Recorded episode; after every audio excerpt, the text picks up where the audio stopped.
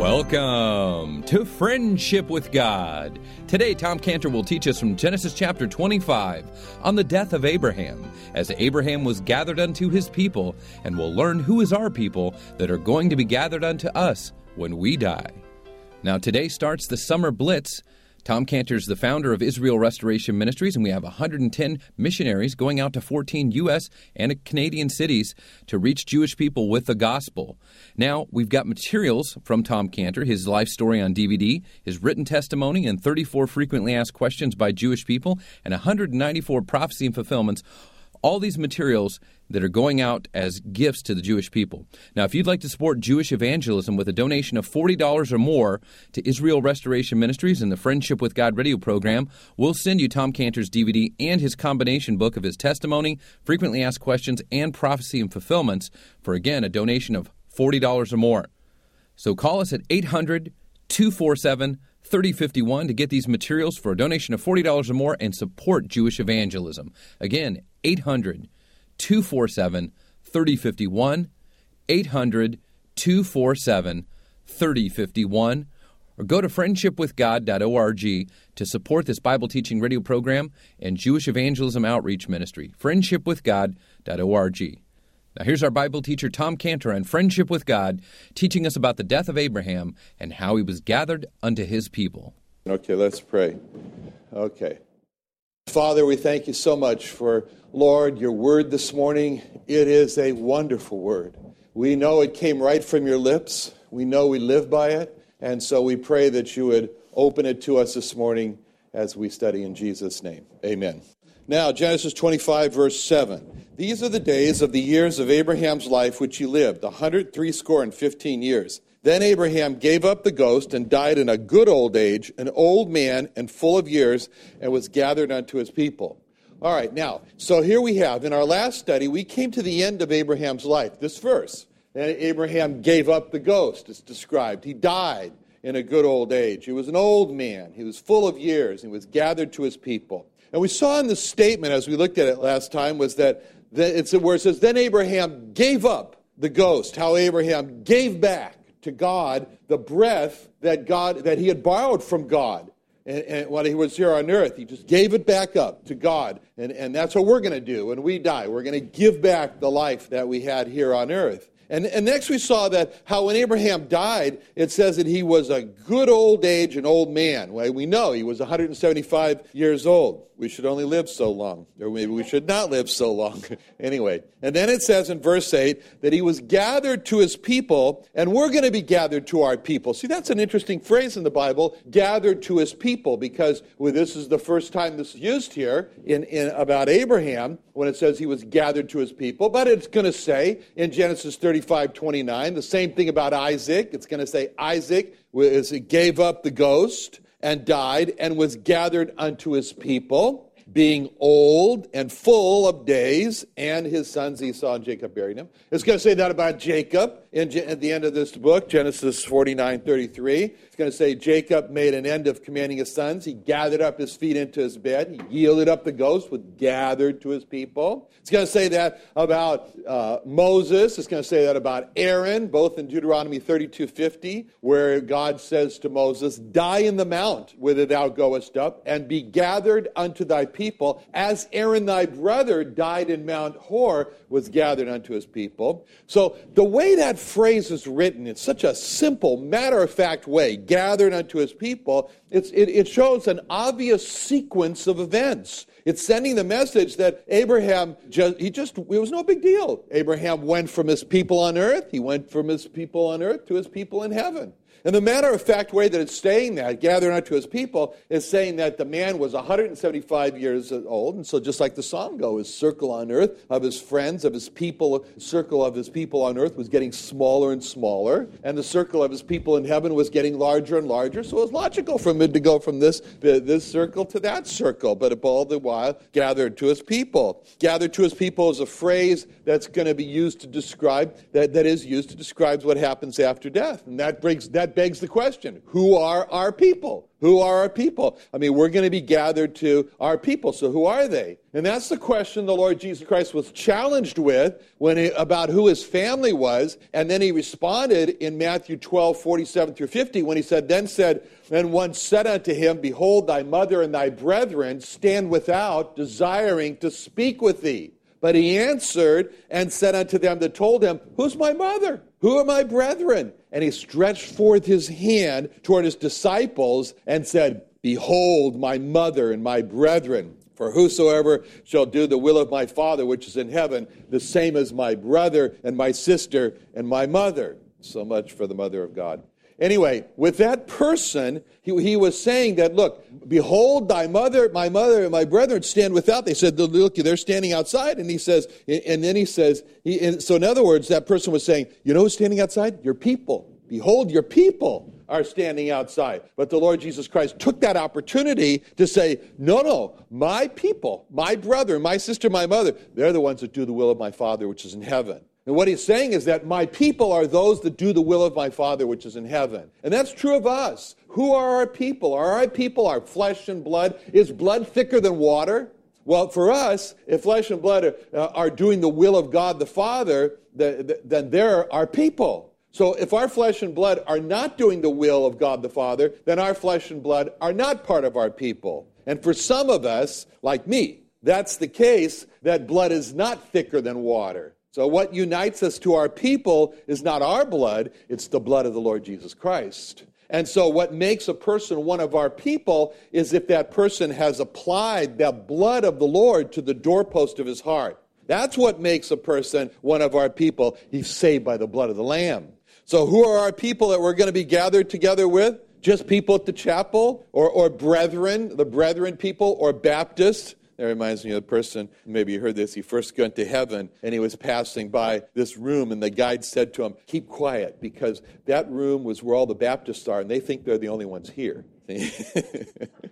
so, so, but David answers the question who our people are when he said in Psalm 119, verse 63, I am a companion of all of them that fear thee and that keep thy precepts. See, he says, I am a companion of all them that fear thee and keep thy precepts. That's the same thing as the Lord Jesus said in Matthew 12, 50, Whosoever shall do the will of my Father which is in heaven, the same as my brother and my sister and my mother.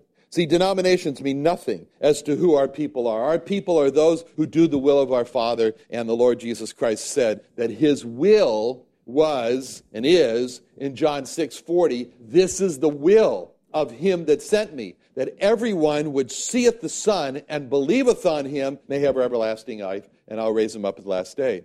Everyone who sees the Lord Jesus Christ as God the Son Everyone who puts their trust in him and his death and resurrection to be saved from their sins and to have eternal life, it's our people, no matter what church denomination they're in. Those are the people that Abraham and Isaac and Jacob and Moses and Aaron will all gather to. Those are our people. We're going to be gathered to them. Now, when Abraham's life is looked back on from this verse 8 here as a whole, there's a very interesting word that's used to describe the whole of his life. And the word is translated in the English full. It says that. Then Abraham gave up the ghost and died in a good old age, an old man, full of years, and was gathered to his people. Now, if you're using the King James, you'll notice that, that the words of years is in italics. And what that means is that it's not in the original Hebrew. It was, they, they knew it wasn't in the original Hebrew. It's not in the original Hebrew. And so, therefore, they put of years in italics. That's what they did. They put it that way. They put it in italics. See? So, really, it says, when you read it, it says, And Abraham gave up the ghost and died in a good old age, an old man, and full. See, forget the of years part. And was gathered to his people. So that leads us to ask the question well, what does that word mean? Full. Well, that's the Hebrew word savea, savea. And, and here it's used full to describe Abraham's life. It's also used in other parts of the Bible. For example, in Proverbs 19 23, it says, The fear of the Lord tendeth to life, and he that hath it shall abide satisfied. Savea. He shall not be visited with fear of, of evil. See? So this verse is telling us that the fear of the Lord is tending toward life which means that a person has the fear of the Lord. He'll obey the Lord. When the Lord Jesus commands him to believe on the Lord Jesus Christ, he'll do it. And then God will give him eternal life, so he's heading toward life. But then the verse says that that person will abide or stay savea, see, satisfied. Another place it's used in Jeremiah 31 14, where God said, I'll satiate the soul of the priest with fatness, and my people will be satisfied, savea, with the good with my goodness, saith the Lord. See, and there is this verse, he's going to satiate the soul of the priest with fatness, and his people would be satisfied, savea, uh, with God's goodness. In other words, just like fat satisfies the body from stomach emptiness, so the Lord's goodness would satisfy the soul from emptiness. See? Fat does that. See, like chicken liver. Chicken liver is pasty and it's not good to eat, chicken liver. but if you add a little chicken fat, otherwise known as schmaltz, if you add a little with a, with a little bit of schmaltz, with a little bit of schmaltz, anyway, you have something very good to eat, which is chopped liver. And I remember in diet class over at Grossmont Hospital, our, um, our instructor's name was Candy. Can you imagine that? Diet class, instructor's name is Candy. and anyway, Candy would, she was very good. But anyway, Candy would bring out this plate, big plate, with a tiny piece of, uh, of uh, cheesecake on it, see? And then she'd bring out a platter with this large mound of fruit. And she'd tell us, now both of these plates have the same number of calories. And she said, which one would you like? And I thought the cheesecake, of course, because that satisfies.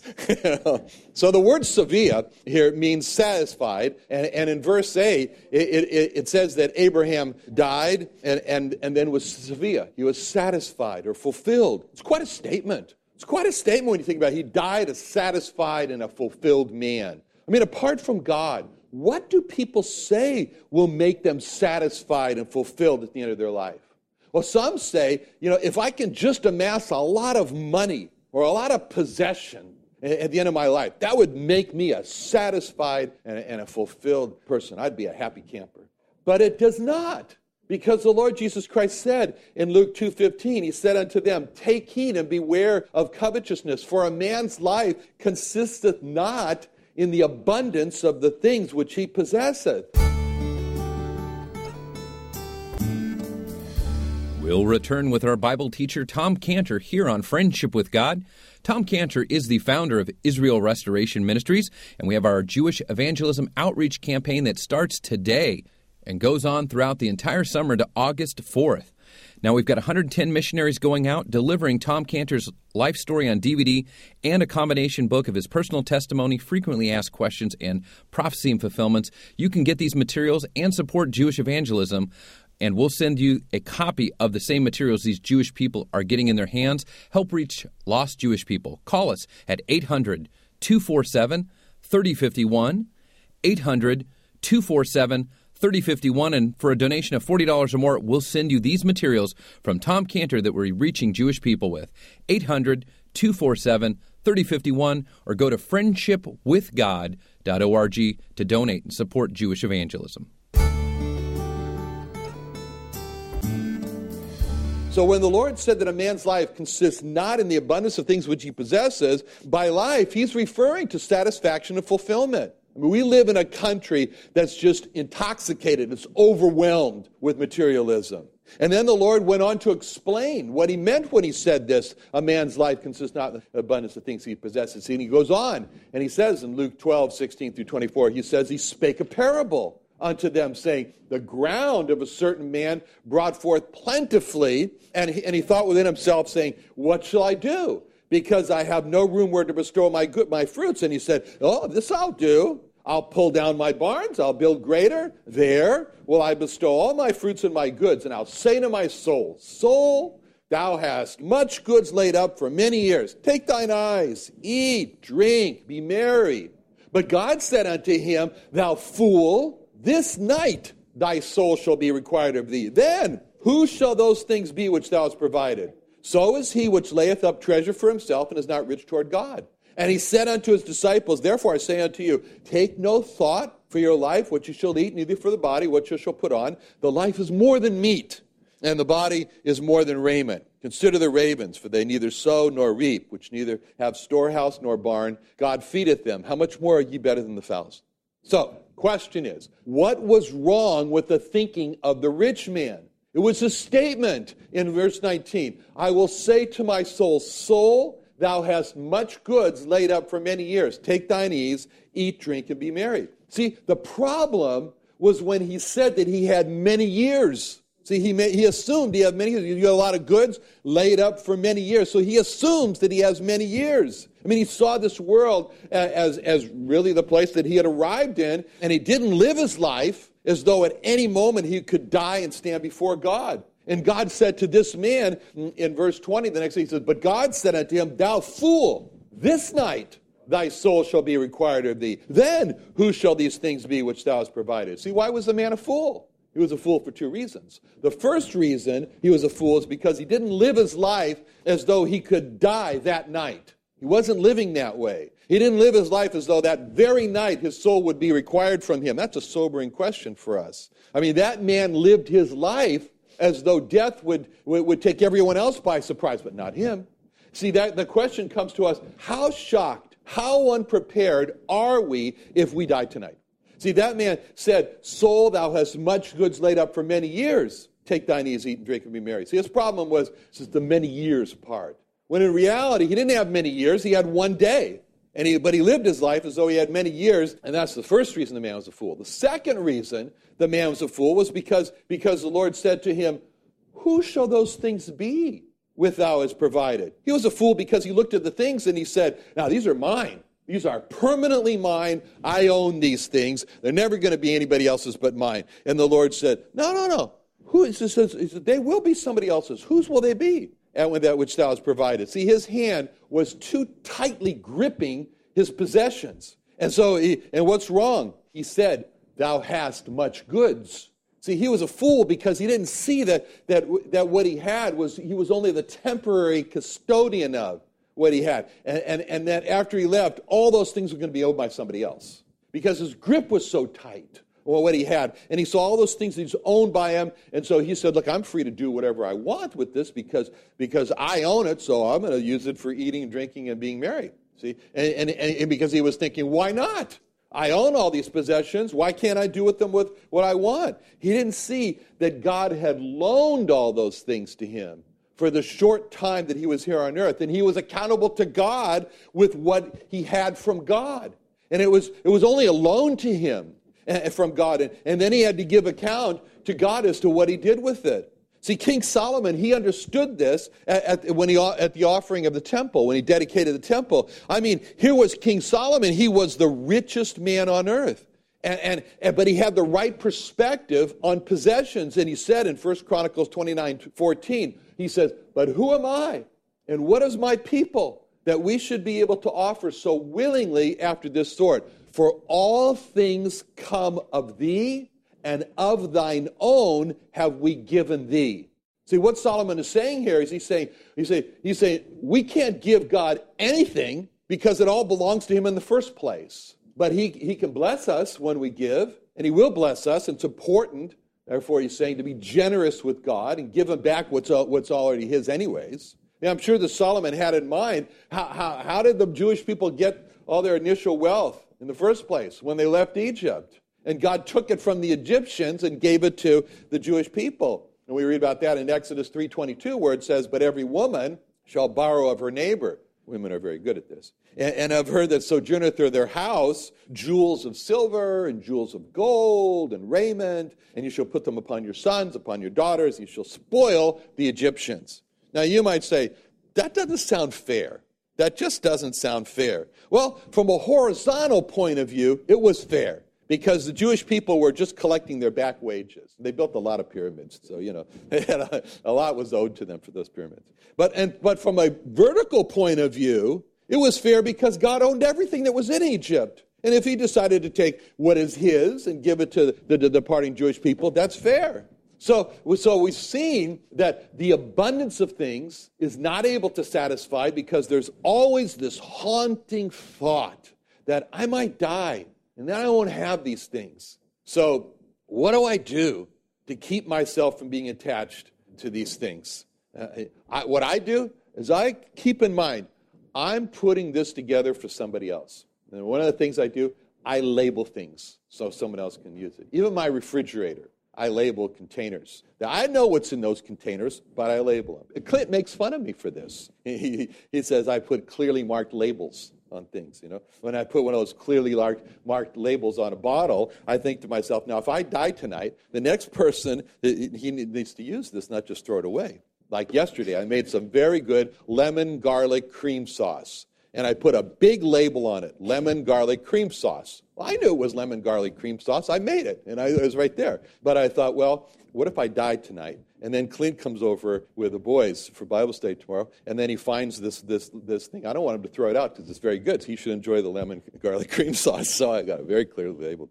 It's healthy for us to see ourselves as temporary residents with temporary custody what we have. It helps us looking at our stuff and thinking, my life, my, uh, my life is good, not because of things I own. So if the things don't satisfy or bring fulfillment, what satisfies? Well, what Abraham had and what all the patriarchs had that made him satisfied is given to us in Hebrews 11:13 where it says these all died in faith not having received the promises, but having seen them afar off, and were persuaded of them, and embraced them, and confessed that they were strangers and pilgrims in the earth. So Abraham was satisfied in life because of what he saw and what he embraced. And Abraham saw the promises of God, and, and he saw those promises of being with God for eternity. And, and Abraham not only saw those promises, but you know, he saw them, but he embraced them.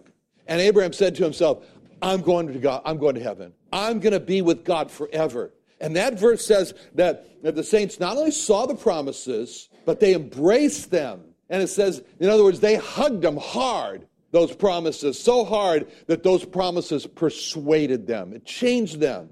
See, their hug on those promises was so hard, they began to make life decisions based on those promises of going to heaven. See, what life decisions would we make? If we not only saw but embraced the promises of going to heaven harder. One day, well, one day we're going to be going to heaven. One life decision is to look at our lost friends and say, I want to be with that person for, in heaven for eternity. I don't want my friend to end in hell. I'm terrified but for him. So I'm going to do my best to persuade him to come to the Lord Jesus Christ. As it says in 2 Corinthians 5:11, knowing therefore the terror of the Lord, we persuade men. Now I'm going to use all my persuasive powers to bring that person to the Lord Jesus Christ. Knowing we're going to go to heaven is, is one thing, but embracing the knowledge changes us. And knowing that we're going to go to, to, to give an account to the Lord Jesus Christ, it affects our minds, it affects our focus. See, it, affects every part of us. See, if we just know it, it's only going to affect our knowledge. But when we embrace it, it's going to affect our heart. It's going to affect our heart. It's going to affect our will. And we're going to say to ourselves, so our, say to ourselves, you know, when I give an account to the Lord Jesus Christ, I'll be giving an account of, of, of, my one and only chance opportunity here on earth to bring the lost homes to Him, lost ones home to Him. That's why that's a, I got this one and only. So to embrace that knowledge, in other words, to take it from just head doctrine, head knowledge. Okay, I'm going to, I'm, I'm, i have to give an account to the Lord, and then to embrace it, pull it in really hard, so it just it, it, it becomes changing your heart. See, that, then it's to say, you know what I want to do? I want to be able to say to the Lord when I go to heaven, Lord, I want, I, let me introduce you to Jack over here. Or let, let me introduce you to Sue. And, and, and I worked hard. And you know what happened? Jack and Sue got saved. I'm happy to do that. And I had a chance and an opportunity while I was living down there on earth. And I know I had a window of opportunity. But, but, but, but Lord, I was thinking about that, that I was going to have to give you an account for what I did when I was down there. Another wonderful day of Bible teaching here on Friendship with God with our Bible teacher, Tom Cantor. Now, Tom Cantor is the founder of Israel Restoration Ministries, and today marks the launch of the 2015 Summer Blitz campaign going out to 14 U.S. and Canadian cities with 110 Israel Restoration Ministries missionaries with Tom Cantor's materials of his life story, as well as his frequently asked questions book that answers 34 of the top questions that Jewish people have and 194 prophecy and fulfillments of the Jewish Messiah, the Lord Jesus Christ, and of course his written personal testimony. That's given out to the Jewish people. We'd like to give you a copy of that for a donation of $40 or more, which supports this Bible teaching radio program and Jewish evangelism campaign that launched today. Now get your copy of these materials by calling us now at 800 247 3051. 800 247 3051. Again, a donation of $40 or more will get you these materials. 800 247 3051. Or you can go online to donate and support Jewish evangelism at friendshipwithgod.org or israelrestoration.org. Friendshipwithgod.org and israelrestoration.org. Now, there's got to be a group of believers who will stand up and say, No, never again will a Jewish soul slip into a Christless eternity. And all of the believers who have some part in that are going out on the summer blitz with our 110 missionaries from Israel Restoration Ministries who believe the Jewish people need to be evangelized and reached. Support Jewish evangelism and get Tom Cantor's DVD and his three books in one combination book for a donation of $40 or more. 800 247 3051. 800 247 3051. Reach the Jewish people. Go to friendshipwithgod.org or israelrestoration.org.